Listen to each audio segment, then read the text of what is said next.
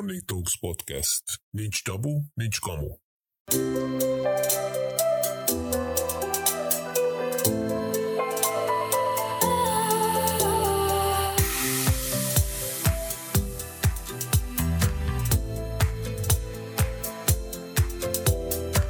Üdvözöllek, kedves hallgató! Te magad légy a változás, amit a világban látni szeretnél, mondta Gandhi. Én nem akarok olyan világban élni, ahol csak a rossz hír a hír, ahol az emberek udvariatlanok és barátságtalanok egymással, ahol azonnal páros lábbal állnak bele mindenkibe, akinek egy kicsit is eltérő a véleménye. Ez a podcast lenne az a változás, amit a világban látni szeretnék. Meg akarom mutatni a hallgatóimnak, hogy a világ egy szép hely, ha hozzátesszük, és hogy az emberek alapvetően jók egymáshoz, csak észre kell venni. Hiszem, sőt tapasztalom, hogy a gondolatnak teremtő ereje van, és hogy korlátok csak a fejünkben vannak. Ha elégedetlen vagy a helyzeteddel, ne vár senkire, változtass rajta. A nevem Bojtó Zoltán és a DXN cég gyémánt szintű vezetője vagyok. Én nem tartanék itt, és nem ilyen lenne a gondolkodás módom, ha ez az üzlet nem jött volna. Szenvedélyem a hálózatépítés, de senkit nem akarok rábeszélni. Csak meg akarok mutatni az erre nyitott embereknek egy másik utat és egy lehetséges jobb világot. Soha ne add fel az álmaidat, inkább valósíts meg őket.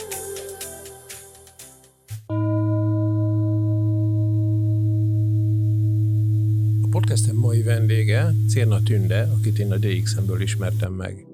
Jelenleg a férjével együtt Európában a második legmagasabb üzleti szinten állnak, ez az Executive Crown Diamond szint. És ahogy a beszélgetésből kiderül, nem is ez az egyetlen olyan eredmény, amire Tünde igazán büszke lehet. Szia Tünde, szeretettel köszöntelek a podcastemben, nagyon örülök, hogy elfogadtad a meghívást. Szia Zoli, és én is szeretettel köszöntelek, és nagyon szépen köszönöm a meghívást. A podcastemben én olyan embereket szoktam meghívni beszélgetni, akik olyan tapasztalatokkal rendelkeznek, amelyekkel a legtöbben nem. Ezért hívtalak meg téged is, mert ugyan nem akarom lelőni a poént, de több olyan dolgot is elértél már az életed során, amelyekből akár egy is betölti sok ember teljes életét. Szóval, aki végig fogja hallgatni ezt a beszélgetést, szerintem nagyon sok tudással fog gazdagodni. Úgyhogy szerintem kezdjük az elején, mesélj egy kicsit a gyerekkorodról, ifjúkorodról, hol tanultál, hol éltél. Hát először is szeretettel köszöntök egyébként mindenkit itt a podcaston, és hadd mondjam el neked, hogy hogy mindig irigyléssel figyeltem a, a vendégeidet, és volt bennem egy ilyen vágy, hogy úha, mi, vajon mi, mi kell ahhoz, hogy, hogy a Zolinak a műsorába bekerüljek, és tényleg ez Akkor a vágy... most teljesült. és igen, és hogyha tényleg most is bejött, hogyha az ember valamit nagyon akar, akkor az egész mindenség összefog, mert hogy itt vagyok. Na, úgyhogy köszönöm szépen. Hát a gyerekkorom, ifjúkorom, én Sopronban születtem, ott is jártam iskolákat, általános iskolát, középiskolát, a főiskolát Szombathelyen végeztem, és egyébként most is lakcímkártya szerint Sopronban lakunk és élünk, és nagyon-nagyon szeretjük ezt a várost egyébként, mert hogy a férjem meg nem Soproni, és ő mégis úgy döntött, hogy, hogy hozzám csatlakozik, és hogy ott fogjuk leélni az életünket de hát nyilván talán majd a beszélgetésből ki fog derülni, hogy nem mindig vagyunk ott, de, de alapvetően a bázis az Sopron. Hát a gyerekkoromról mit érdemes tudni? Hmm, hát én nyilván jártam óvodába, jártam általános iskolába, és az általános iskolában az már így feltűnt nekem, hogy én így nagyon szeretek szervezni, mindig szeretek a, hát nem is úgy a középpontban lenni, nem az a szangvinikus középpontban levő, bár nyilván az is van bennem, hanem hogy így szeretek hatással lenni emberekre, elintézni dolgokat, visszajelzést adni, na, hogy akkor ezt elintéztem, és hogy, hogy valahogy ez ugye ez a szervezés része, ez mindig is a, az életem volt, Persze voltam kisdobos és úttörő, ahol ezeket a dolgokat ki is élhettem, aztán a középiskolában pedig nyilván ez a szervezős része még tovább folytatódott az életemnek, mert nyilván nem ideológiailag, és mindenkitől elnézést kérek, nem akarom behozni a politikát, de hát én kisztag voltam, mert ugye ez a korosztályhoz tartozom, aki, aki ebben a közösségben részt vett, és elképesztő nagy élményeim vannak, többek között a férjem, mert hogy mi a kisznek köszönhetjük egymást, mert hogy egy, egy ilyen táborban, egy vezetőképző táborban ismerkedtünk meg. Szóval bekerült a sport is az életembe, mert hogy azt vették észre az iskolában, hogy, hogy bizonyos sportokhoz, bár volt egy testnevelő tanárom, aki azt mondta, hogy bármihez nyúl a, a cseketünde, ugye ez volt egy lánykori nevem, az, az, az, az jó, jól áll neki, jól csinálja, ügyes benne, tehetséges benne, de aztán végül is 12 éves koromban a atlétika és a kézilabda, kicsit tornáztam is, úsztam is, alapvetően aztán végül is a kosárlabdánál kötöttem ki, Hát ez inkább annak köszönhettem, hogy 12 éves koromban 12 centit nőttem a nyáron, és elértem 170 egy-két centire, és akkor úgy megörült mindenki, hogy úristen, mekkora lány született Sopronba, de hát aztán még pár centit nőttem, és megálltam 178-an, úgyhogy és akkor utána pedig a kosárlabda gyakorlatilag végigkísérte a középiskolás éveimet, meg hát a felnőtt életemnek egy nagyon nagy részét, de ez mind, mind Sopronban történt velem. És mi volt a hobbit gyerekkorodban, vagy minek készültél a királylányon kívül? Hát én színésznő akartam lenni egyébként.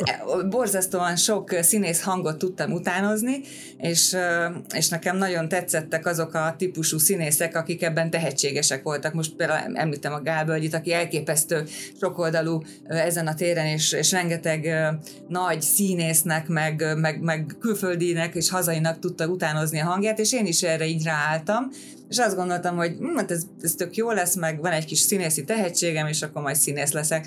Na, de persze nem voltam annyira jó tanuló, hogy aztán ezt az álmomat beteljesítsem, úgyhogy igaziból én úgymond főnök akartam lenni. Amikor rájöttem, hogy nem lehetek színész, akkor gondoltam, akkor vagy kosárlabdázó leszek, vagy pedig valamilyen, tehát ez még nyilván ez a, hogy majd főnök leszek, az inkább egy ilyen, ilyen kiskori vágy volt, mert a apukám egy építésen, építésvezető volt, és azt láttam, hogy úgy, hogy tök jó, hogy úgy van egy kis kis, egy elég nagy íróasztal, ő mindig aláír, mindig jönnek hozzá emberek, ő nem munkás ruhába volt, hanem ugye civil ruhába, volt rajta mindig egy köpeny, szóval olyan, olyan jól nézett ki, én sokat voltam nála, és azt gondoltam, hogy tök jó dolog ez a főnökösdi, és akkor szépen ö, beszéltek hozzá, ő is szépen beszélt az emberekhez, szóval, hogy ott volt valami minőség, valami más kommunikáció, és az úgy, az úgy, az úgy tetszett.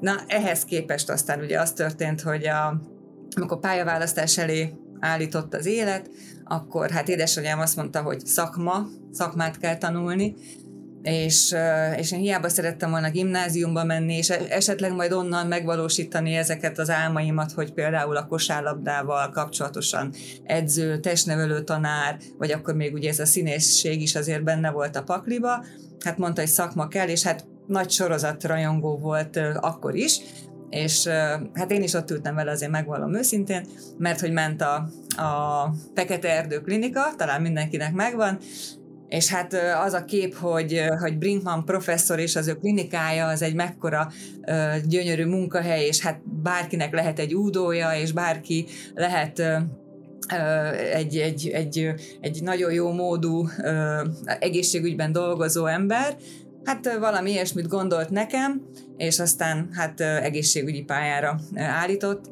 de én gyakorlatilag a, az első perctől kezdve tudtam, hogy nem, nem fogok dolgozni ott, és így is éltem végig, végig, és így éltem meg ezt a négy évet, hogy ugye én akkor már kosárlabdáztam, felnőtt csapathoz volt szerződésem, tehát nagyon kitöltötte az életemet a, a sport, rengeteget jártunk külföldre, és valahogy el nem tudta akkoriban, teszem hozzá, és el nem tudtam képzelni, hogy én majd egyszer csak fehér köpenyt öltök, és, és ápolónő leszek, vagy asszisztens, vagy ilyesmi, mert azt gondoltam, hogy, hogy nem, hogy valami, mert hogy még mindig ott volt a kis főnökség a fejemben, hogy valami, valami nagyot szeretnék csinálni, valami, valami vezető szeretnék lenni, hogy persze az egészségügyben is meg lehetett volna ezt valósítanom, de, de valahogy nem, nem tudtam elképzelni, és hát a magyar valóság az akkor is az volt, hogy hát a Fekete Erdő Klinika az nem Sopronban van, és inkább a kórház a város szélén, ha már még egy sorozatot említhetnék, volt az a cseh vagy csehszlovák sorozat, Igen, na az inkább hasonlított a magyar valósághoz, szóval, hogy nem, nem szerettem volna. Mm, de hogy milyen érdekes, mert hogy most majd nyilván ez is ki fog derülni, mégiscsak valahogy az egészség, azért bekerült a, az életbe, ha nem is az egész... Meg a vezetés is. Ügy, meg a vezetés is, tehát hogy na azért azok az álmok csak megvalósulnak. Kis kacifántal, kis kanyarral.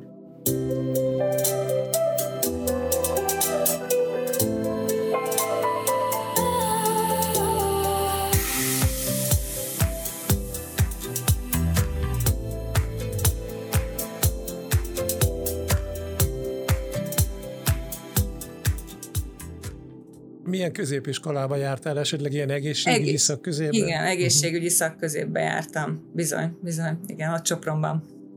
De az a végén ad valamilyen ilyen képesítést is, nem? Tehát végül is neked úgymond van egy egészségügyi képesítés. Igen, általános asszisztens és általános ápoló. Nyilván uh-huh. az osztálytársaimtól tudom, összejárunk, egy nagyon jó csapat jött össze ott, és a mai napig tartjuk a kapcsolatot, és ők mondják mindig nekem, ha most úgy döntenék, hogy szeretnék mégiscsak ott az egészségügyben dolgozni. Egyébként a Covid alatt volt egy ilyen gondolatom, hogy elmegyek önkénteskedni, akkor mondták, hogy na ezzel a végzettséggel én már semmi. Tehát ez olyan most nekem, mintha egy sima érettségim lenne, mert már ilyen végzettséggel nem rendelkezik senki, tehát nem ez a végzettségük, akik egészségügyben vagy egészségügyi szakközépiskolát végeznek, mert most már teljesen más a, az oktatás, úgyhogy igaziból, ha úgy veszük, akkor van egy sima érettségim innen. És utána hova vezetett az utat tovább következő Hát szintre? ugye 87. június 13-án érettségiztem, és gyakorlatilag másnaptól nekem egy szerződésem volt a kosárlabda a Soproni postához, a, a, a kosárlabda csapathoz, és hát akkoriban ugye nem volt profi, profi szerződés, nem úgy, úgy volt, mint mostanában, hogy, hogy ugye KFT-k alakulnak, és akkor ugye taós pénz, meg stb. stb. Most nem is akarok belemenni, hanem nagy állami cégek támogatták akkoriban a, a sport egyesületeket. Jelesül Sopronba a, volt a Gyesev, akit ugye a Gyesev támogatott, a, Soproni postát pedig nyilván a posta ö, igazgatósága, a helyi Soproni posta igazgatóság. És hát ö, ezt úgy lehetett megoldani, kivitelezni, hogy úgynevezett ilyen sportállásokba helyezték el a, a sportolókat, tehát a, a, én a, oda kerültem a postához, de óriási nagy szerencsém volt, mármint így papíron, tehát hogy volt munkaviszonyom, de a, a munkám az az volt, hogy, hogy kosárlabdázzak, és óriási szerencsém volt ez a későbbi életemre nézve, hogy amikor szétvált a posta és a, a távközlés, akkor én a távközlésnél maradtam. Valahogyan azon a vonalon, ahol dolgoztam papíron, az a vonal ment be a távközlésbe, és aztán amikor végén úgy döntöttem, hogy a munkaerőpiacra jelentkeznék, akkor, akkor ugye automatikusan adódott, hogy, hogy a Magyar Telekomhoz kerültem, akkor persze nem így hívták még, de hogy ez egy óriási szerencse volt egyébként a, az életemben. Szóval, hogy kosárlabdáztam, ez volt az én munkám elég sokáig, de aztán egy sportsérülés véget vetett a gyönyörű karrieremnek, és egy Achilles szakadás miatt kénytelen voltam abba hagyni. Ma már tudom azt is, hogy ha ez most történne velem, akkor ez semmi. Tehát, hogy ez nem egy pályafutás vége, hanem, hanem egy nagyon ö, jó regenerációval, gyógytornászokkal, stb. stb. Ez ma már egy új gyakorlat tényleg sportolónak is, meg a, a stábnak is. Hát akkoriban ez megműtöttek, és akkor elsántikáltam még egy darabig, és akkor a fájdalom miatt azt mondtam, hogy na, inkább, inkább akkor nem. És akkor ezután jött egyébként az, hogy na és akkor mit fogok csinálni. Hát nagyon tényleg szerencsém volt ezzel a távközlés vonallal, meg azzal, hogy van nekem egy férjem, aki, aki akkor is, hogy mondjam, ilyen nagyon, nagyon nagyon jó dolgokat vitt véghez az életében, és pont egy olyan csapatot szervezett ott Sopronban, pont a távközlés területén, akik azért dolgoztak, azért, azért kereste igaziból, kutatta ezt a csapatot és állította föl, mert hogy a kínálati piac betört ugye Magyarországra. Régen ugye csak pult alól lehetett telefont kapni, mármint a, ezt a stabilat, ezt a, a vezetékeset, és, és aztán elő, ugye nagy beruházások, fejlesztések voltak Magyarországon sok helyen, és, és bárki számára elérhető volt a telefonvonal, és azok a hölgyek, illetve néhány fiatalember, akit a Szabi ö, csapatként összehozott, és ö, szerződött a, a most úgy mondom, hogy az akkori Magyar Telekommal, az volt a feladat, hogy, hogy minél több embert elérni valamilyen módon, üzleti ügyfeleket, lakossági ügyfeleket, és, és számukra eladni ezeket a szolgáltatásokat, hogy ugye a, azok a kapacitások, amik ott voltak, azok ki legyenek használva. És én egyébként pont hát ugye ebbe a keresőfázisban voltam a, a, a pályafutásom abbahagyása után, és, és ugye adva volt a lehetőség, hogy hát akkor akkor én is oda szegődöm, hogy úgy mondjam a Szabihoz, és akkor elkezdek én is ott dolgozni, és nagyon, hát nyilván mivel én ugye a közben kétszer szültem, de a munkaviszonyom az ugye ott maradt a távközlésnél, amivel ügyes is voltam, tehetséges is voltam, azt mondták, hogy akkor hát csináljam ezt tovább, de nem mint a Cérna Szabolcs felesége az ő vállalkozásában, hanem, hanem a, a távközlési cég akkor átvette ezt a csapatot, tehát mindenkit, és alkalmazta őket, hát engem már nem kellett, mert eleve ott voltam, és igaziból így indult a, úgymond a távközlési, a, a múlt is karrierem, hogy, hogy egyszer csak ott voltam, hogy, hogy egy sales csapatban benne voltam, nagyon eredményes voltam, gyakorlatilag egy olyan munkát végeztünk, ami teljesen új volt a, ezen a piacon, mert hogy telefonon értékesítettünk mindent, tehát a hangunkkal kellett elbűvölnünk az ügyfeleket, és nagyon rövid idő alatt, néhány perc alatt kellett elmondani azokat az előnyöket, ami, ami kell ahhoz, hogy aztán a jó értékesítés megtörténjen. Ugye rengeteg tréningen vettünk részt, lezárás technikák, meg mindenféle dolgot tanultunk, megjegyzem, és most lehet, hogy ilyen kicsit olyan kapkodós lesz, hogy mi ezzel párhuzamosan egyébként elkezdtünk MLM-mel is foglalkozni, mert ugye akkoriban hát szerintem nagyon sokan találkoztak az MV-jel, és mi is ott az volt az első MLM cég, akivel mi találkoztunk, és elképesztő nagy iskola volt számunkra ott már inkább a személyiségfejlesztés, a de tárgyalás technikában rengeteg-rengeteg dolgot tanultunk, és nagyon-nagyon örültek egyébként ott, a, amikor értékesítőként dolgoztunk a, a Telekomban, hogy ezeket már nekik annyira nem is kellett megtanulni, mert hogy kész embereket kaptak általunk, és tényleg nagyon eredményes volt ez a csapat, olyan sikereket értünk el tényleg, hogy, hogy elképesztő, és hát ez olyan érdekes, hogy, hogy a Szabi nálam az, az életben annyi mindennek a, az origója, a kezdőpontja, a, a, a motivátora, hogy, hogy, hogy még ebben is ő segített ahhoz, hogy aztán egy, egy nagyon nagy számomra nagyon-nagyon nagy karriert fussak be később a, a Telekomnál. Ez ugye optimális esetben a házastársak kiegészítik egymást, tehát ez egy egy, egy jó felállás. Igen, igen, abszolút. A kérdésem ezzel kapcsolatban, a multis része kapcsolatban, ugye én tudom, hogy te ott egészen magas vezetői szintre értél el nőként. És volt-e ennek valamilyen előnye, hátránya, hogyan sikerült a férfiakkal esetleg gondolom azok voltak a nehezebb esetek ilyen szempontból, tehát hogy elfogadtatni magad, magadat, mint vezetőt?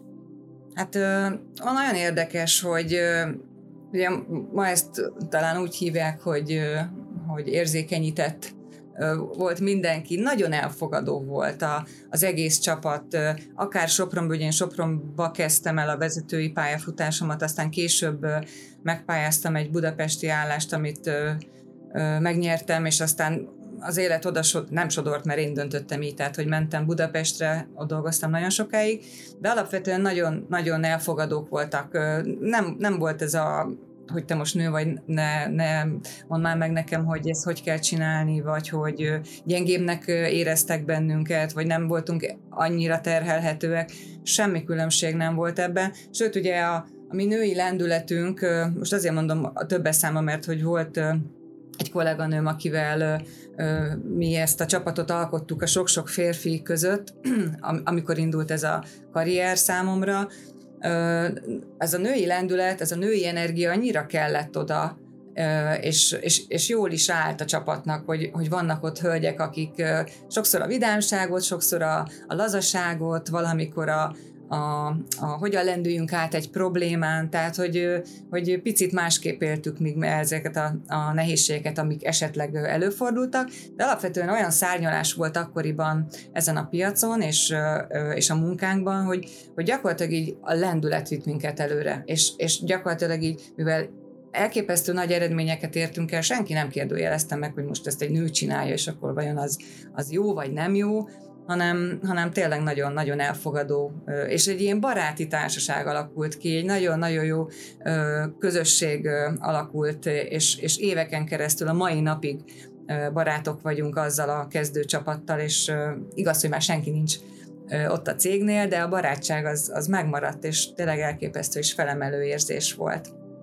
Amerikai filmekben azt látom mindig, hogy akik ilyen multiknál dolgoznak, azok éjjel-nappal dolgoznak, és hétvégén is mindig elérhetők. Ez így néz ki Magyarországon? Ez is? így. Ez ilyen. És képzeld Zoli, hogy ez nem így indul, az ember belecsúszik ebbe, senki nem mondja nekünk, hogy hogy dolgozzunk éjnappal alá téve, senki nem mondja, hogy hétvégén vedd elő a laptopodat, de tényleg, tehát a munkaidő ott is 9-től 5-ig tart. De valahogy a, a, tényleg a sikerek, a sikerélmények miatt úgy érzi az ember, hogy picit többet kell dolgozni. Aztán, amikor ugye ezen a felállította a létráját, a, karrier létráját, a, a, reméljük, hogy a megfelelő épületre elkezdi ott lépkedni a, a szinteket, és különböző juttatásokat kap, eleinte csak nem tudom én, ma már egy mobiltelefon az semmi, de a mi időnkben azért egy, az komoly volt, vagy az, hogy egy, egy normális laptopot kap az ember, olyan eszközöket kell tudtál dolgozni, mert úgy érezted, hogy na hát még este is azért vegyük már elő.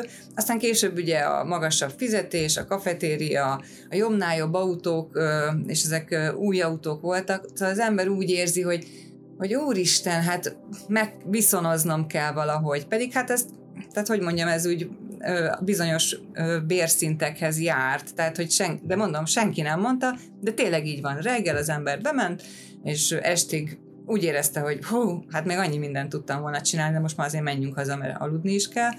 És, és az ember a hétvégébe is úgy belecsúszott, sőt, nem csak a hétvégébe csúszik bele, hanem a multinál, és, és akik még ott dolgoznak nagy cégeknél ismerőseim közül mesélik is, hogy és ezt én is megtapasztaltam, hogy én általában két hét szabadságra szoktam menni, azért, mert hogy a, az első héten még három-négy napig keresnek a kollégák, az ismerősök, telefon, nem tudom én, e-mail, azokat még megválaszolgatja az ember. Akkor van körülbelül tisztán olyan 5-6 nap, amikor pihensz, és az utolsó napokban meg mégiscsak kinyitod a laptopodat, hogy feldolgozz azt a rengeteg e-mailt, azt a sok kérést, a, a közben ilyen-olyan csatornán megérkezett mindenféle problémákat, hogy ne a munkanapod első napján ömöljön rád ez a sok nyavaja, hanem, hanem hogy így kezd, kezd, kicsit előre kell dolgozni.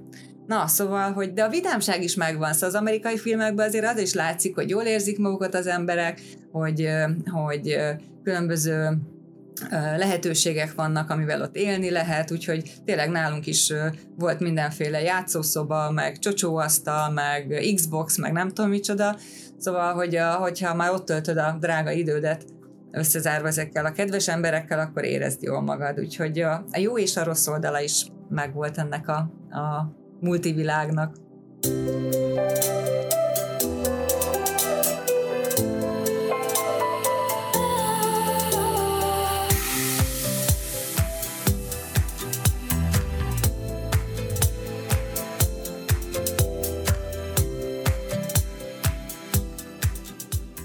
Erre gondoltam én, amikor az elején mondtam, hogy te annyi tapasztalatot megéltél, amit sok embernek egy-egy életre is elég, egy belőle, például ez, hogy valaki egy multinál elér egy magas szintű vezetői szintre, sok embernek ez egy élet, és, és ezt be is tölti. De amiket most elmondtál, nyilván mondtál negatívumot is, pozitívumot is, miért döntöttél úgy, hogy feladod ezt, és valami másba mm. fogsz? Hát egyébként ugye ez is egy folyamat, az is egy nagyon hosszú folyamat. Én most kimondva is fura, de kimondom, mert 27 évig dolgoztam ott. Nyilván az első 6 6 vagy 8 év, most nem is emlékszem, az ugye még a kosárlabdával telt, tehát a tiszta, úgymond munkaerőpiaci élet, tételezzük fel, akkor az egy 20 év volt, és abból az utolsó 14 az, az, az volt a vezetői karrierem, és, és amikor ugye megy a lendület, sodor az ár, és, és, és, és, és ne, nem is az ár sodor, mert te vagy a sodró, tehát hogy tőle sodródik minden, és, és, és olyan sikeres vagy, hogy minden elismerés megkapsz, rengeteg dicséretet, rengeteg ö, díjat, ö, tényleg, szóval, hogy így fantasztikus visszagondolni erre az életemre, de hát azért kaptuk a terhet is, szóval, hogy én is. Egyik évben még csak, nem tudom én, 100 milliós bevételi felelősségem volt aztán a következő évben, mert 300 milliós, és ezeket teljesíteni kellett, mert nem teljesíted, akkor a nap végén hát fenékbe rúgnak. az a rosszabbik eset, nyilván jobbik eset az, hogy azt mondják, hogy hát jó, akkor ne, ne, ne te vezesd ezt a területet, mert lehet, hogy mégse értesz annyira hozzá, és hát emberekkel dolgozunk. Én négy ö, fővel kezdtem a vezetői karrieremet, a, a végén pedig 22-en voltunk, abból kettő hölgy volt, és az összes többi férfi volt, és hát terheltek bennünket elképesztő módon, és és már jött olyan munkafeladat is, amit, amit úgy éreztem, hogy szóval én ezt már nem tudom, meg már lehet, hogy nem is akarom, hogy így, így kezdek elfáradni, és már nem érzem azt az örömöt, nem érzem azt a boldogságot. én amikor ugye hétfőnként mentem fel Budapestre, hát szinte fájt a fejem, és hány ingerem volt, és ez egészen péntekig kitartott, szóval olyan pszichoszomatikus tüneteim is voltak, amiről éreztem, hogy hát, hogy itt valamit cselekedni kell, hogy itt, ez, itt, ez itt nem normális, ez már így nem, nem jó, és próbáltam így uh, simogatni magam, de itt van ez a, ez a, a Alfa Romeo Juliet, a vadonatúj, szagolj bele, micsoda szaga van annak az autónak, a bőr illata, egyébként tényleg itt van az orromban, tényleg elképesztő jó autó volt, az volt az utolsó autóm. Na szóval, hogy mármint amit a Telekomba kaptam, és gyönyörű volt, és na, próbáltam így, amikor beleülök, akkor gondoljak arra, hogy na hát te tudod, hogy miért dolgozol, de már nem, nem volt elég. Szóval, hogy idő után az és ugye ezek az állandó leépítések, meg átszervezések, meg nem tudom, hogy belefáradt az ember. Na, és közben ugye elkezdtünk a DXN-nel foglalkozni. És ott volt a párhuzam, ott volt a, a, a másik minta, hogy, hogy a Szabi ö, gyakorlatilag ilyen lazán, így a semmiből egyszer csak gyémánt lesz, úgyhogy előzőleg ugye megbeszéltük, hogy, hogy én nem szeretném, hogy ezzel foglalkozzon, de ha ő akarja, akkor csinálja, csak ne tudjak róla, és hogy a hétvégénk meg a nem tudom, hogy nehogy tönkre menjen azzal, hogy itt emberek jönnek, emberek mennek, ő itt bemutatókat tart, szóval, hogy emelemmentes legyen a házunk, és ezt nagyon szépen betartotta. De hát jöttek az ő sikerei is, amiről időről időről beszámolt, és, és aztán jöttek vele utazások, mentünk vezetői táborokba, ide-oda, oda, én mentem vele nyilván mindig, mert szívesen, egy idő után már nagyon szívesen mentem vele, és ott volt a nagy kontraszt, hogy te úristen, ő milyen laza, hogy küldözgeti nekem a fényképeket, hogy éppen most uh, itt uh, vitorlázik, de közben ott a laptop előtte, és hogy hány embert beléptetett aznap, és hogy hány pontot ért el az a csoport. És akkor én meg ültem, a, a, annyi jósága volt az egésznek, hogy légkondicionált volt az irodám, és küldtem róla, magamról egy fényképet, egy ilyen meggyötört, nem tudom én, milyen vezető benyomását keltettem neki, és akkor mindig kérdezte, hogy Tündi, ezt meddig akarod csinálni? Ez még jó neked? Annyi ilyen kérdést kaptam tőle, hogy aztán tényleg megfogalmazódott bennünk, hogy, hogy ennek így nincs is értelme. Szóval, hogy így olyan volt, hogy így megyünk két úton, de az a két út az ugyan párhuzamos, de hogy még a végtelenbe se fog találkozni, nemhogy a közeljövőben, és hogy ez így nem lesz jó. És, és Végülis aztán arra a döntésre jutottunk, hogy, hogy ennek véget vetünk, de hogy ezt a döntést nekem kell meghozni. Úgyhogy ez, hát ez egy nagyon hosszú folyamat volt, ez ilyen két-három év volt, mire ezt így egyrészt megmertük hozni, meg, meg hát adódott egy olyan pillanat, amikor na akkor most. Akkor Szabi, mint jó értékesítő, eladta neked a DXN üzletet ezek szerint. A szabadságot adta a szabadságot. el. És képzeld el, hogy mindig, amikor arról beszélünk, hogy, hogy szabad ember valaki, akkor mindig az volt a fejemben, hogy ez egy ilyen kőgazdag ember, én nem tudom, milyen autója van, nagy háza, és hogy milyen szabad. De nem, azóta rájöttem, hogy a, hogy a szabadság az pont az, amit, amit ő csinál, hogy időben nincs korlátozva, akkor csinálja azt, amit akar, amikor szeretné, odautazik, eldönteti, oda, oda utazik-e egyáltalán, ha nem akar, akkor nem megy oda, és hogy ahhoz nem kell nem tudom én, csiliárdok, meg nagy autók, hogy az ember szabadnak érezze magát. És amikor ezt így megértettem, és rájöttem, hogy, hogy igen, én is ezt szeretném, az valami felemelő érzés volt. Az valami elképesztő. Na és akkor hogy is történt ez a multinak a, a, a vége? Az képzeld, Zoli úgy, úgy volt, hogy ugye mindig mentem a Szabival mindenféle vezetőképző táborokba, jutalomutakra, tehát az egész vállalat tudta egyébként, hogy ugye Szabi ezzel foglalkozik, és hogy, hogy micsoda helyekre jutunk el mi a DXN-nel, tényleg egzotikus országokba, és tényleg nagyon, nagyon klassz helyekre, és 2014 júliusában Bulgáriában volt egy vezetőképző tábor, ahol mi egy hosszabb időre mentünk le több magyar vezetővel együtt, igaziból ott töltöttük a, a szabadságunkat, és hát már előre izgultam, mert éppen átszervezés volt nálunk, és nagyon-nagyon sok mindent kellett dolgoznom akkoriban, és nagyon, nagyon komoly teher nyomta a, vállamat, hogyan fogjuk átszervezni a területet, és hogy hogy is lesz ez, a, ez az egész, és, és már előre rettegtem, hogy vajon kiktől kell majd elbúcsúznunk, és hogy ők hogy fogják ezt megélni, és szóval elég szörnyű volt így lelkileg nekem, meg hát az egyéb munkám is ott volt velem. Na, úgyhogy én persze mit csináltam Bulgáriában, a vezetőképző tábor, azon idejében, amikor nem a, az előadásokon voltunk, akkor dolgoztam, dolgoztam, dolgoztam, és azt néztem, hogy mindenki ott sétálgat a medence partján, így tök jól érzik magukat, beszélgetnek, csacsognak, csicseregnek, nem tudom, arról beszélgetnek, hogy a DXM-ben mi lesz egy év múlva, öt év múlva, tíz év múlva, hogy, hogy micsoda lehetőség van, és hogy majd mit fogunk együtt elérni, és akkor arra gondoltam, hogy én, hát én itt ülök, multivilágba, és vajon ez, ez hogy fog megvalósulni.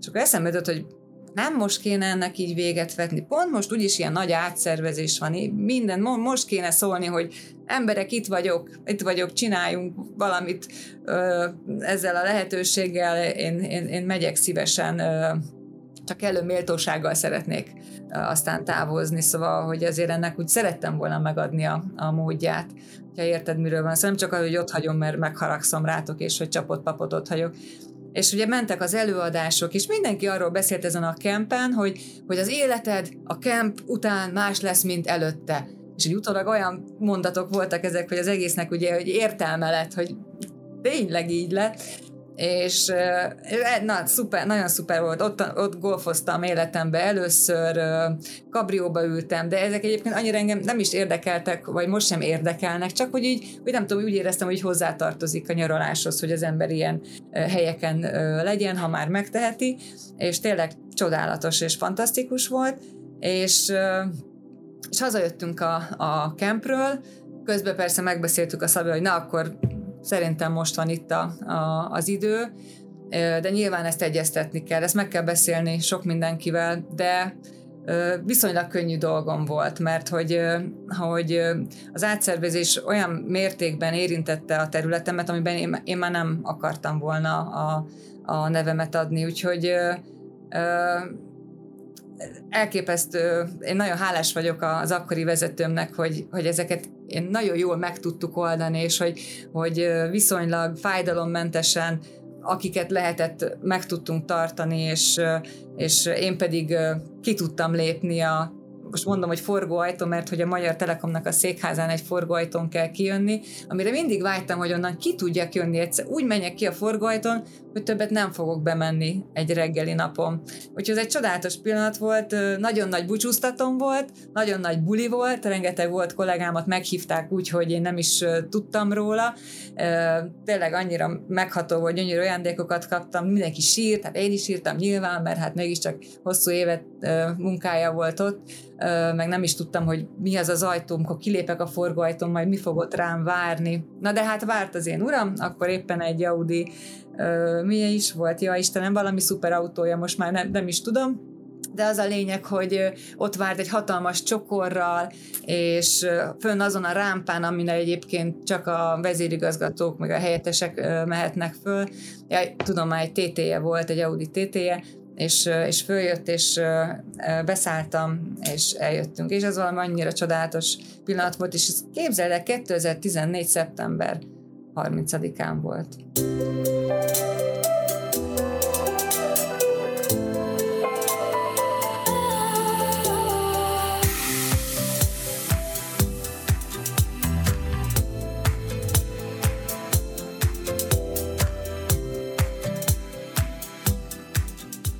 Hagyd kérdezzelek már arról, hogy ugye neked volt egy MVS tapasztalatod, és volt egy DXN most. Te, ha ezt összehasonlítod, nyilván az MV-ben már nem vagy benne, a DXN-ben meg a Európa második legmagasabb szintjén vagytok. Mi a különbség? Te hogy látod? Hú, hát most ha, ha nem tudnám, hogy ez egy emelem, akkor azt mondanám, hogy ez nem is egy emelem. Mert hogy, mert hogy annyira nincsenek benne ezek a tipikus emelemvonások. Mindig mondjuk, hogy a DXN egy nagy család, de ez tényleg így van és hogy nincsenek azok az elvárások. Hát most, hogyha multit meg a, az MB-t össze akarom hasonlítani, azért ott megvolt az a nyomás rajtunk minden hónapban, hogy, hogy, hogy forgalmat kell hozni, hogy, hogy ahhoz, hogy ugye a bónusz, bónuszt megkapjuk, és nem is akár mekkorát, elképesztő nagy ö, ö, forgalmakat kellett generálni, és annyira kellemetlen része volt az az, amikor ugye hó utolsó hetében elkezdtük felhívogatni a, az alsó vonalainkat, hogy na akkor még kb. mennyi vásárlás várható tőled, ő, szinte mi bevállaltuk helyette, jó, akkor majd mi intézzük, csináljuk, vagy biztos meglegyen, mert ugye azon múlott, hogy, hogy nekünk lesz-e kvalifikációnk abban a hónapban a bónuszra. Itt a DXN-nél semmi. Tehát az első nap ugyanannyi forgalmunk van, mint a, az utolsó nap, és az annyira kiszámítható, annyira, annyira hogy mondjam, ilyen uh, szóval jó érzés, hogy nincs bennünk stressz, nincs bennünk idegeskedés, uh, uh, semmi. A másik uh, nagy különbség uh, nekem az a, ebből kifolyólag, hogy, hogy olyan, ilyen típusú emberek uh, kerülnek a DX-embe, akik, uh, akik uh, hogy mondjam, nem, nem szeretnék hogy, és ők maguk sem ezek a nyomulós emberek, és nem azért, mert hogy, hogy emelem sérültek, és keresnek egy olyan emelemet, ahol nincs ez a technika, meg, meg ez, a, ez az elképesztő forgalom, meg ember, meg, meg nem tudom én milyen hajhászás, most bocsánat, ez a szó jut eszembe, de biztos van ennél sokkal jobb szó is, és tényleg olyan embereket vonzunk benne, akik, amilyenek mi vagyunk. És, és ha végignézek a, a mi hálózatunkon, de végignézhetek a tiéteken is, hogy annyira hasonlóak az emberek, hogy nincs benne ilyen nagy kilógás, ilyen, ilyen nem tudom én, hogy úristen, ilyen gázemberek, vagy szóval annyira kedves, rendes, szerethető emberek vannak benne. És engem egyébként nagyon zavart annak idején, például, ha még különbséget kell mondanom, hogy, hogy nagyon ilyen uniformis volt az egész, tehát hogy így megmondták azt is tényleg, hogy mibe öltözzél, hogyan öltözzél, hogyan, hogyan is ki az ajtót, hogyan lépjél be, mi, mi legyen az első mondatod, meg az mondatod, és közben hogyan kell kommunikálni, és hogy erre nincs szükség, mert hogy gyakorlatilag itt tényleg az ismerőseinknek mutatjuk meg a, a termékeket, az ismerőseinknek mutatjuk meg a, az üzletet, általuk jutunk el olyan emberekhez, akik szintén szeretnék megtartani az egészségüket, vagy pedig üzletileg keresnek valamilyen lehetőséget. Úgyhogy én most itt tényleg nagyon leegyszerűsítem, de egy melegítőgatyába éppen olyan jól el tudom mondani a, a ganoderma előnyeit, mint, mint te, vagy, vagy bárki más, mert, mert nem kell ehhez nagy csillivilli, mert tehát itt nem, nem a külsőségek, mi soha nem kérdeztük, és soha nem is fogjuk, hogy ki mennyit keres itt a, a DX-ben, és szerintem egy nagy különbség. Sok embert ez ez érdekli egyébként, hogy mégis mennyit keresel, mikor kerested meg az első százezeredet, az ötszázezeredet, a milliódat, de alapvetően néhány kérdéstől eltekintve ez nem, ez itt nem nem érdekli az embereket valahogy. Ez is egy jó dolog szerintem, hogy nem a külsőségekre építkezünk, nem kell nagy órát vennem, meg nem tudom milyen nyakláncokat, mert nem, nem fontos, nem érdekes. És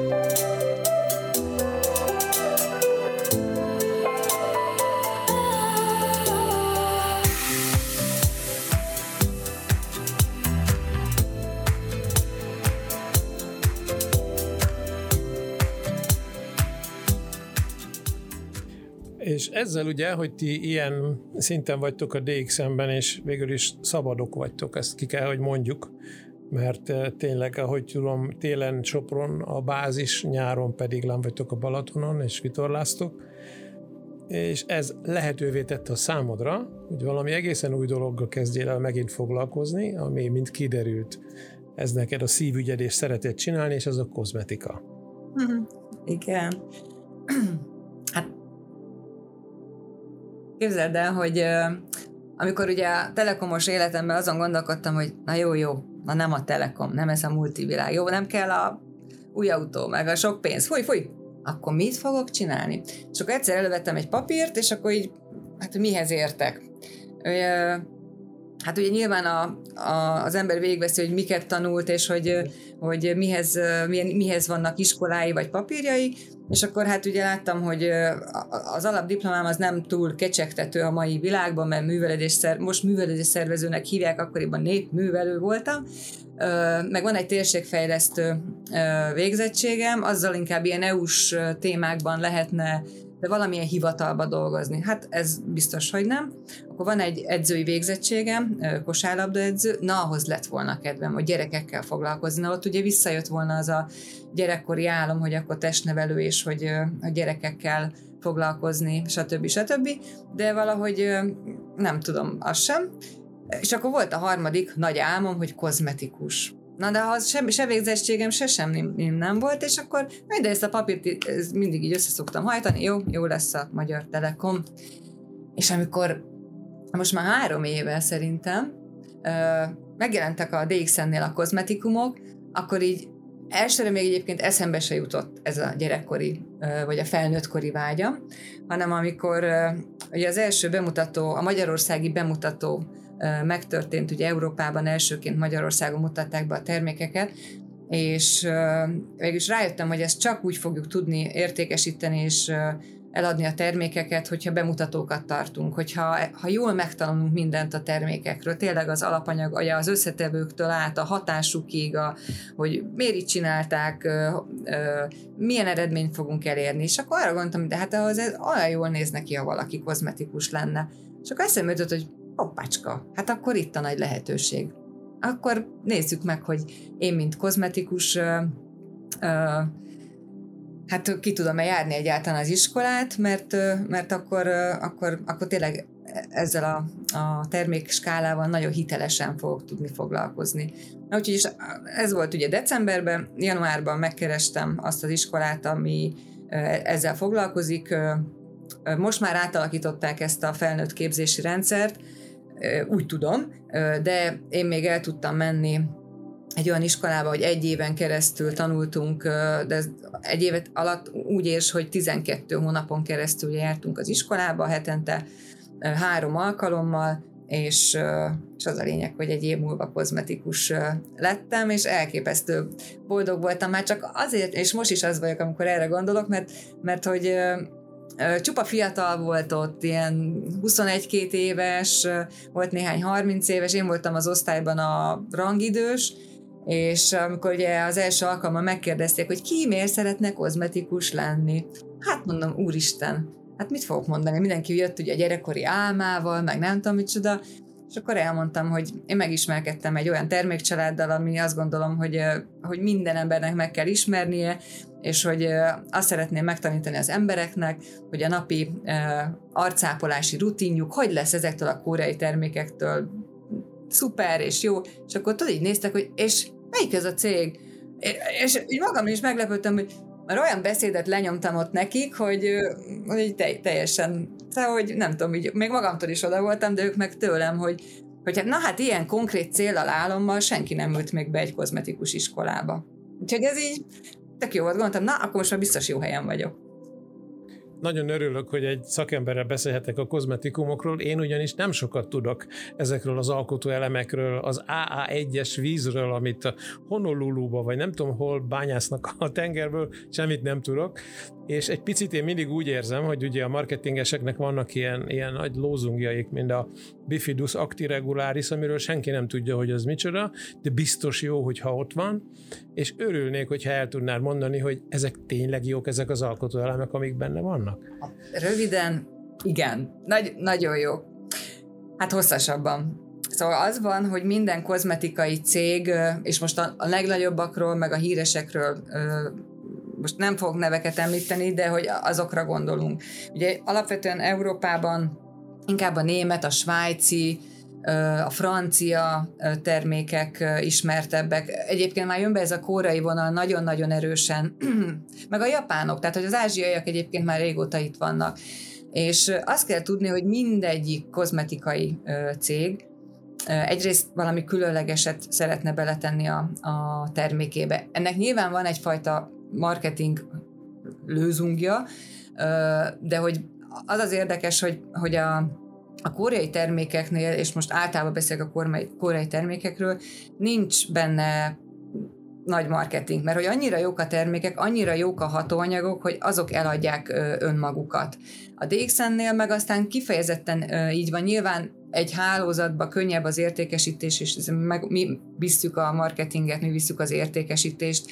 Jó termékeket kell, hogy a kezünkbe adjanak, és gyakorlatilag nagyon könnyű dolgunk van. De azok a hatóanyagok, amiket beletettek, azok, azok tényleg jók.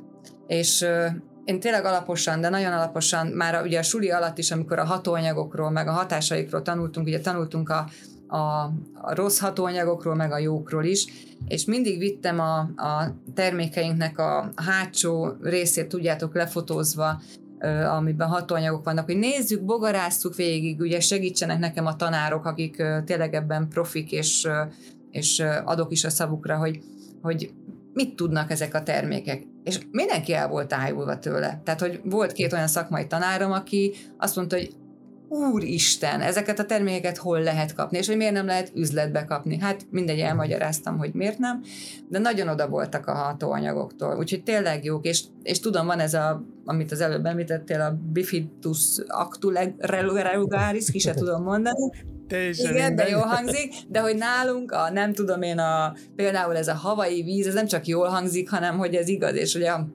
a na akkor csak egy pici info, hogy minden kozmetikumban van víz, mindegyikbe. Tehát nincs olyan kozmetikum, amiben, amiben ne, nem kell víz.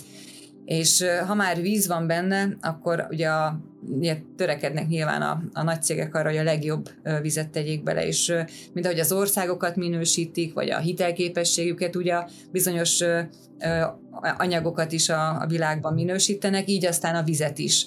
És a, ez a havai víz, ez a havai mélytengeri víz, ahonnan a, a termékeinknek az alapanyaga származik, ez egy két A minősítést kapott, ami, ami a legjobb tudomásom szerint a, a, a legjobb víz minősítés a világon, és nyilván az a, a energia laboratórium Havajban, ahonnan ezt a vizet beszerzik, az ugye mélytengerről hozza föl, tehát nem onnan a, nem tudom, partokról, Havajról így kis üvegcsével szedik ki, hanem nagyon alapos munkát végeznek ezek a, a, ezek a kutatóintézetek, és innen szerzi be a vizet a, a koreai cégünk. Szóval, hogy így, na de a vízről azt mondjuk, hogy jó, és akkor azzal mi van, de hát a, nagyon magas a kalcium tartalma, a magnézium tartalma, gyulladás csökkentő hatása van ennek a, a víznek, szóval, hogy így, és pont a Miracle termékcsaládba, amiben ez benne van, ebbe pont kell, mert hogy ugye az a korosztály, akinek szól, az, az rendelkezhet ilyen problémákkal, amire a, ez a víz jót tesz. Tehát a vízen kívül még annyi minden van benne, hogy ez valami elképesztő.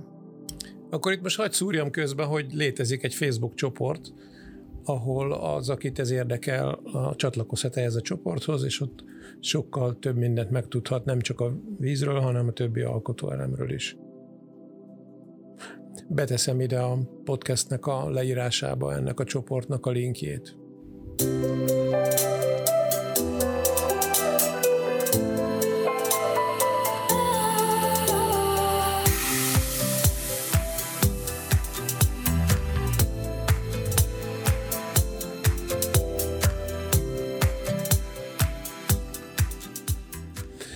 És akkor még mindig nem értünk el a végére. Ez megint egy élet volt, hogy kozmetikus lettél, és van még egy másik dolog, amiben belevágtál, mégpedig maratonokat futsz. Ez hogy jött, és, és mit találsz benne? Erről mesélj egy kicsit. Hát megint a Hát mondanám, hogy a Szabi miatt, de előre kell ugranom egyen, mert a Kocsó miatt van. Mert hogy a Kocsó eldöntött, hogy elmegy az El Camino-ra, és, és aztán ez meg is történt, és ennek kapcsán mi elkezdtünk túrázni. Nem az, hogy mi elkaminozzunk, bár már egyébként többször felvetődött bennünk, hogy, hogy el kellene menjünk, de csak úgy azért, hogy mozogjunk, hogy túrázzunk, hogy tényleg így megérezzük ezt a, a feelinget, és akkor indultunk ilyen túra versenyeken is, és de aztán idő után olyan lassú volt, szóval hogy így úristen, hát nem tudom, hány kilométert legyalogolni, egy egész napig tart, és, és közben nem történik semmi, viszont cserébe jól elfáradsz, és akkor a Szabi elkezdett így futikázni, és akkor hát akkor nyilván én nem fogok gyalogolni, ha ő futikázik, és akkor gondoltam, jó, akkor nézzük meg, hogy, hogy milyen a, a futás. Nyilván, mivel kosárlabdáztam, azért tudtam futni, de mégiscsak a nulláról indultam, mert ilyen, ilyen nem tudom én, 20 év után egyszer csak húzni föl egy futócipőt és elkezdeni futni, azért nagyon nehéz volt. Már úgy rávenni magam is nehéz volt, hogy húzd fel azt a cipőt, csukd be azt az ajtót, azt indulj el azonnal, mert már kivasaltam, már kimostam, már mindent megcsináltam tisztára, mint a, amikor a dxm az embernek nincs kedve, nem tudom, mely új, új, új jelölteket keresni, akkor mindent megtalál a lakásba. Na, a futás az ugyanilyen egyébként, és akkor ö, hát hoztam egy döntést, hogy na jó, akkor cipőfelés indulás. És egyébként így jól esett. És ö, azt azt vettem észre egy idő után, hogy Hát most Zoli, neked ezt hiába is mondom, ezt egy, egy nő sokkal jobban megérti, hogy a, a kis pegyhűt bőröm alatt, hogy kezd visszajönni a, az izom, és hogy úgy kezd visszafeszülni minden. És ennek így annyira örültem, hogy úristen, de jó, milyen, milyen, ö, tehát hogy jó hatással van a bőrömre, a szervezetemre, hogy egészségügyileg, ö, meg egyébként is, tényleg mindenféle szempontból, és aztán gondoltam én nagyot, hogy most ennek így csak így futikázok, hogy ennek úgy kellene valami célt állítanom magamnak, hogy, hogy akkor biztos tényleg kimennék mindig, amikor, amikor ki kell menni.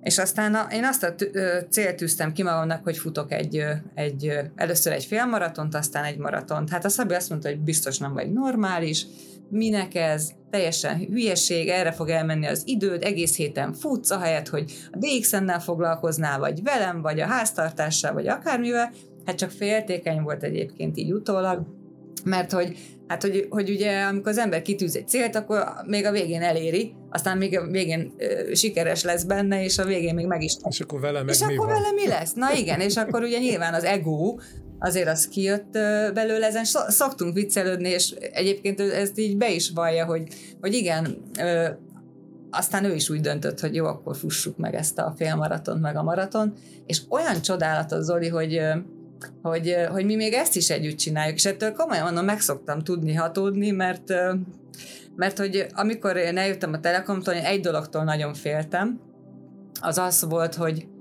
hát de mit csinálok én a Szabival 24 óráig? Tehát, hogy 0-24-be. Hát én nem voltam vele, hát én a kollégáimmal töltöttem a fél életemet, hogy vajon milyen vele együtt lenni, milyen vele dolgozni.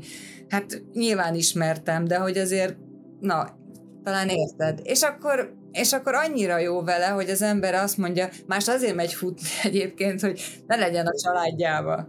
Hát, hogy egy kicsit egyedül, le, vagy pecázni. Na, hát mi meg ugye még ezt a nyavajás futást is együtt csináljuk, és tényleg valahogy olyan, olyan, olyan jó, és most már nincs közöttünk ez a, ez a egós dolog, mert mindegyikünknek megvan a maga ritmusa, üteme, tudja, hogy mire képes, mit tud futni, mi a tempója, és és ez megint egy olyan, egyébként a, ha egy pillanatra kozmetikára visszatérhetek, a, én azért örültem, hogy megtaláltam a hangom a DX-embe, hogy így mondjam, mert, mert a Szabi annyira erőteljes, és annyira ö, ö, vezér volt a, a családon belül is a DX-ben, meg nyilván a hálózatban is, hogy olyan nehéz volt úgy mellé férkőzni, hogy vegyetek engem is észre, mert én is itt vagyok ám, hadd tartsak már valami kis bemutatót, mert hogy mindig mindenkit a Szabi akart, mind, szóval, a Szabi tartson előadást, és akkor itt van ez a kozmetika, amiben ő így nem fér oda. Tehát, hogy ő a, nem tudja, mi ez a szarvasgomba, csak akkor, hogyha a konyhába le kell reszelni a vacsorához, de még akkor sem biztos, hogy tudja, milyen hatásai vannak. És akkor itt az a másik, ez a futás, ahol, ahol ugye együtt csináljuk, de mégis mindenki a maga kis sikereit ö, meg tudja élni. Úgyhogy valami, valami elképesztő ez az érzés. És hát jövő héten megfutjuk a, a álmaink versenyét. Hát egy éve azt sem tudtam, hogy én ezt képes vagyok rá, most már tudom, hogy képes vagyok rá, ugye körbefutjuk a Balaton öt fő csapatban, és ugye a, ennek az ötfős csapatnak a Szabi és én is részesei vagyunk, és még három jó futót szereztünk magunk mellé, és, és elképesztő, már ettől is előre így oda vagyok, hogy, hogy ez egy mekkora élmény lesz nekünk, és amikor megcsináljuk, és befutunk a célba, hogy az, az egy milyen felemelő pillanat lesz, és hogy mi szerintem egy életre így öten össze fogunk kovácsolódni, hogy még ez, bár a DXN-ről szól az öt embernek az élete, de hogy még plusz ez is, ez a futás is, és ennyire összehoz be. Na, ez is nagy különbség a, az MV meg a multi között. Na, biztos Ott vagyok benne. És beszélj még erről valamit, hogy hogy fogtok lenni, hogy van beosztva, mikor indul egyáltalán a futam? Egymást váltjátok-e Szabival esetleg, vagy köztetek lesz más? Hát, vagy egy, hogy, hogy jövő héten szombaton, 16 óra 50 perckor rajtol a mi csapatunk. Azért ilyen soká, hát egy utólag nagyon szomorúak voltunk, akkor megtudtuk, hogy mi este fogunk indulni, az azt jelenti, hogy uh, ugye 24 órán a verseny, tehát az a szintidő, Ö, mi olyan 20, már most nem tudom fejből megmondani, hogy hány, meg nem is érdekes, majd jövő héten meg tudjuk hány óra alatt csináltuk meg, de 24 órán belül akarjuk. De az a lényeg, hogy a nagy részét, hogy akkor ugye kiderült, hogy éjszaka fogjuk futni, meg ugye már korán sötétedik, tehát gyakorlatilag fél hétkor már majdnem, hogy tök sötét van, és úgyhogy szomorúak voltunk emiatt, de mindegy. A lényeg, a lényeg 16.50-kor indulunk, és úgy osztottuk fel magunkat, hogy ugye öten futunk, és körülbelül 10 kilométerenként váltjuk egymást, és én azt kértem a Szabitól, hogy, hogy ne egymást váltsuk, mert akkor mi egész éjjel nem találkozunk, és én valahogy úgy érzem, hogy nekem szükségem lesz, lesz olyan pont éjszaka vagy hajnalban, amikor szükségem lesz rá, ezért aztán a Mészáros Roli barátunk indul, én váltom mindig Rolit, engem vált a Antonio Aspiroz, ő a, a, a marketing igazgató itt Európában a DXN-nél, aztán jön Szabi és Faragó Pisti. Így aztán mindig lesz olyan időszak, amikor én tudok találkozni az én drágámmal. Körülbelül három órát, két futás között három óra pihenő idő lesz, minimum ötszer futunk, Roli hétszer, mert ő nagyon jó futó, úgyhogy ő kicsit nagyobb a táv mindenkinél ugyanannyi lesz, kb. 42 kilométert fut mindenki. A Roli azért fut kicsit többet, mert így, így hozta ki a matek. Tehát rövidebbeket fut a végén, de így adta ki magát ez a, ez a táv. Úgyhogy, és van még egy csapat, egyébként nem csak mi indulunk, hanem van, van egy 11 fős DXN-es csapat, ott is vannak csapattagok, más hálózatból is, és ők pedig 11 óra 5 perckor fognak rajtolni, úgyhogy, és ők, öt, ők is így ilyen 5-10 kilométerenként váltják egymást. Nekik, nekik kicsit pörgősebb lesz emiatt, hogy többen vannak, úgyhogy hát izgulom. És addig a többiek, az, azok mit csinálnak, akik most épp nem futnak be? Ülnek egy autóba, és akkor hát mennek igen, a mezőnyel? lesz velünk, vagy? ha mi csapatunkról beszélünk, akkor lesz velünk két autós kísérő, és akkor ugye, amikor lefutottuk, már megvan, hogy melyik autóba kik fognak ülni, amikor az utolsó futó is lefutotta a saját távját, a, abból az autóból beülünk a kocsiba, és megyünk a, a következő olyan helyszínre, ahol majd ugye futnunk kell. Ugye lesz két és fél-három óránk a pihenésre, és akkor a pihenés az tényleg arról kell, hogy szóljon, hogy, hogy pihenünk, tehát lábakat föl valahova, hengerezni, nyújtani, tehát, hogy tényleg relaxálni, hogy reméljük, most még úgy néz ki, hogy jó idő lesz, reméljük, hogy ez így is lesz, még éjszaka sem lesz annyira hideg, és hát akkor nem a kocsiba kell ülni, hanem a kocsi mellett majd sátrazunk. De ez egy nagyon nagy buli egyébként, szóval 53 ilyen váltópont van a Balaton körül, ahol nagy bulik vannak még éjszaka is, szóval, hogy így az ember figyelmét, meg lelkesedését fent fogják tartani, nem azzal, hogy egy tök sötét helyen gubasztasz, és várod, hogy jöjjön a a váltótársad és leváltson, vagy hogy újra, újra futhassál. Szóval, hogy, hogy nagyon nagy hangulata van ennek a futóversenynek. Tavaly is voltunk, meg tavaly előtt is, még, mint nézők, meg a rolit kísértük. Hát komolyan nézőként is elképesztő érzés. Hát köszönöm, hogy ezt, ezt a hírt hoztad, mert én erről semmit nem tudtam, és ez így tök érdekes, mm. és az embernek fáj a szíve, hogy nem része ennek a dolognak. Azt még hagyj kérdezzem meg, ugyanis a te edződ, a Marász Zsuzsi, azt hiszem pont tegnap futotta le a Spartatlon, nem tudom, hanyatszor, harmadszor talán? Hát, nem, már... És hogy több Igen, igen, igen, igen, igen.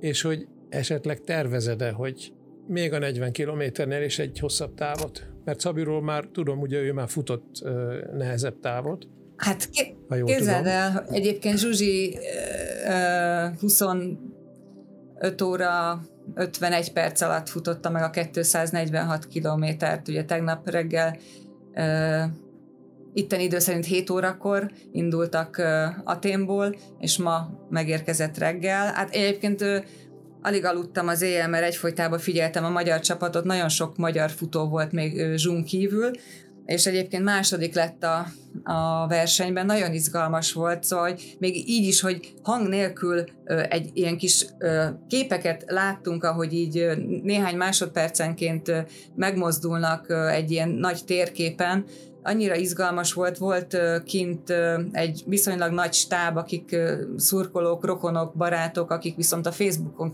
közvetítettek, és tényleg olyan volt, mint egy, mint egy, mint hogyha tévében lettem volna, na, na, vagy mintha ott lettem volna, nagyon izgi volt.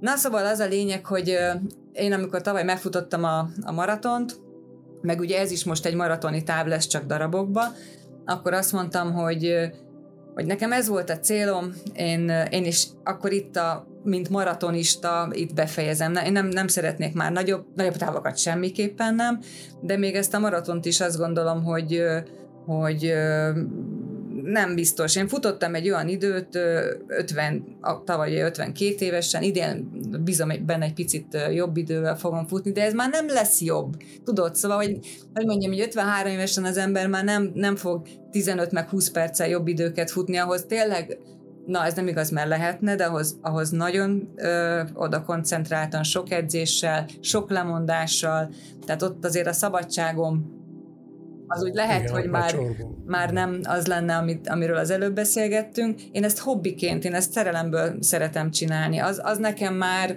nekem az már sok lenne. És mi, becsülök is minden olyan futót, aki mindezek ellenére az, az élete része, hogy, hogy hobbifutó, egy fillért nem kapnak érte, és ilyen eredményeket érnek el meg még kupát se, semmit. Tehát, hogy tényleg sokszor egy, egy érem gyorsan átadva kb. úgy ennyi, és és arra gondoltam, abban viszont nagyon nagy erőt érzek magamba, hogy a félmaratoni időm, a legjobb időm az 2 óra 4 perc. És nagyon szeretnék két óra alá benézni, hogy milyen ott az élet két óra alatt. Úgyhogy, van-e ott még levegő? Van-e ott még levegő? Mit csinálod Cérna Dündi két óra alatt? Na úgyhogy nekem inkább ez a vágyam, hogy, hogy mert hogy a Zsú is mindig mondja, hogy, hogy nagyon tehát, hogy gyors vagyok, hogy, hogy jók azok az izmaim, meg, meg a, az az állóképességem, ami ehhez kell. És akkor arra gondoltam, hogy a két óra az nem is uncsi, az, ott annyi minden tud történni közben, hogy inkább ilyen versenyeken ö, ö, részt venni, ö, mert ott, ott van fejlődési, úgyhogy azért, na azért az ego itt van ám, lássuk be, szóval, hogy, hogy a, na, ez a, ez a vágyam inkább.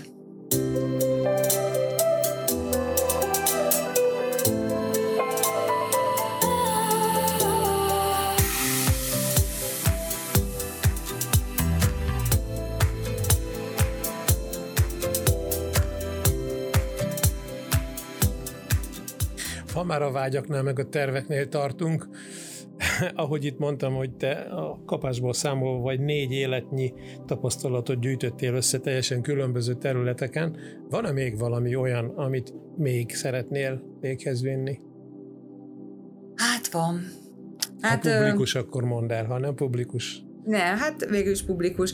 Ö, ugye hát a sportterén ez, a, az üzletterén ö, Szóval, hogy én mindig olyan, olyan nagy tisztelettel vagyok azok iránt, mint például irántad is, akik egy ilyen podcastet, podcastet csinálnak, akik az online-ba annyira ügyesek. És úgy érzem, hogy, hogy, hogy én, én is tudnék ebbe ügyes lenni. És valahogy az a, az a, az a vágyam, az nem is vágy, álom, cél, ugye mindegyik más jelent, de úgy is érted, mit akarok mondani, hogy, hogy ebben ö, tanuljak, hogy ebben fejlődjek, valahogy úgy érzem, hogy ebbe is jó tudnék lenni. És most nem a blogolásról, hanem hogy annál több, mit tudom én, egy, egy a, a, tehát az online, online világban hogyan tudnám a magamat a DX-ent, a kozmetikumokat még jobban eladni. Hát most, amit most csinálok, az kb. semmi, mert ugye van a Facebook csoportom, van weboldalam, van saját oldalam, stb., de nagyon nem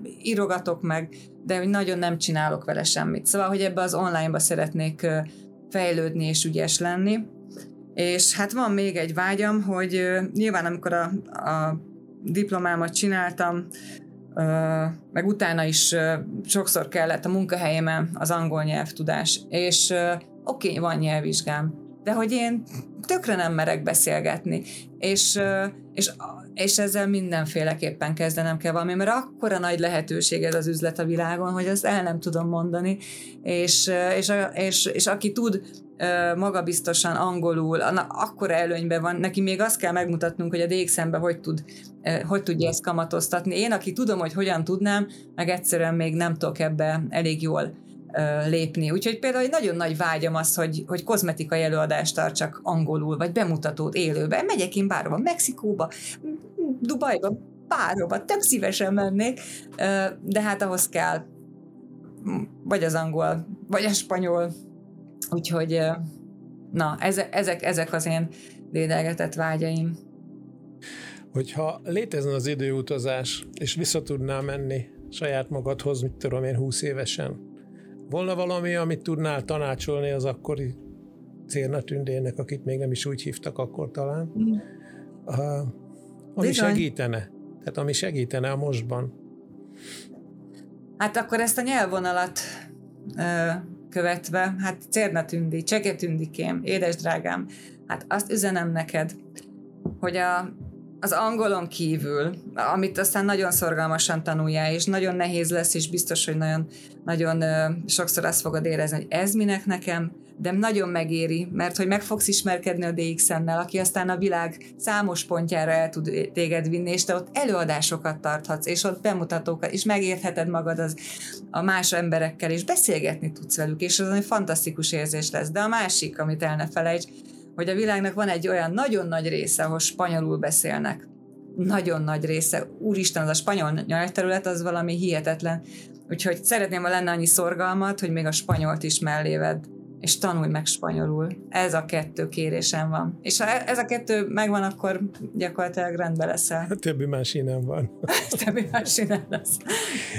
Tűnni, nagyon szépen köszönöm, hogy rám áldoztad a szombat délutánodat. Én nagyon élveztem ezt a beszélgetést, remélem a hallgatóink is és ahogy Tonk Emily szokta mondani, ha elolvasol egy csomó könyvet, akkor több évtized tudását veszed magadhoz úgy, hogy nem leszel több évtizeddel idősebb. Hát szerintem ez is egy ilyen egyórás beszélgetés volt, hogy nem egy órányi tapasztalatot tanulhatunk meg. Hát nagyon szépen köszönöm a meghívást is, meg hogy itt lehettem, élmény volt nekem is, jól éreztem magam, köszönöm Zoli.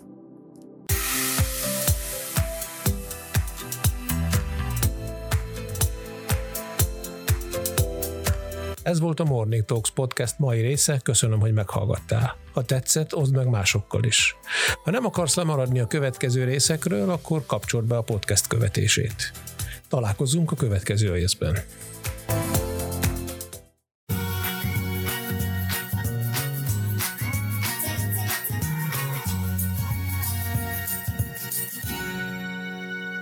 Morning Talks Podcast. Nincs tabu, nincs kamu.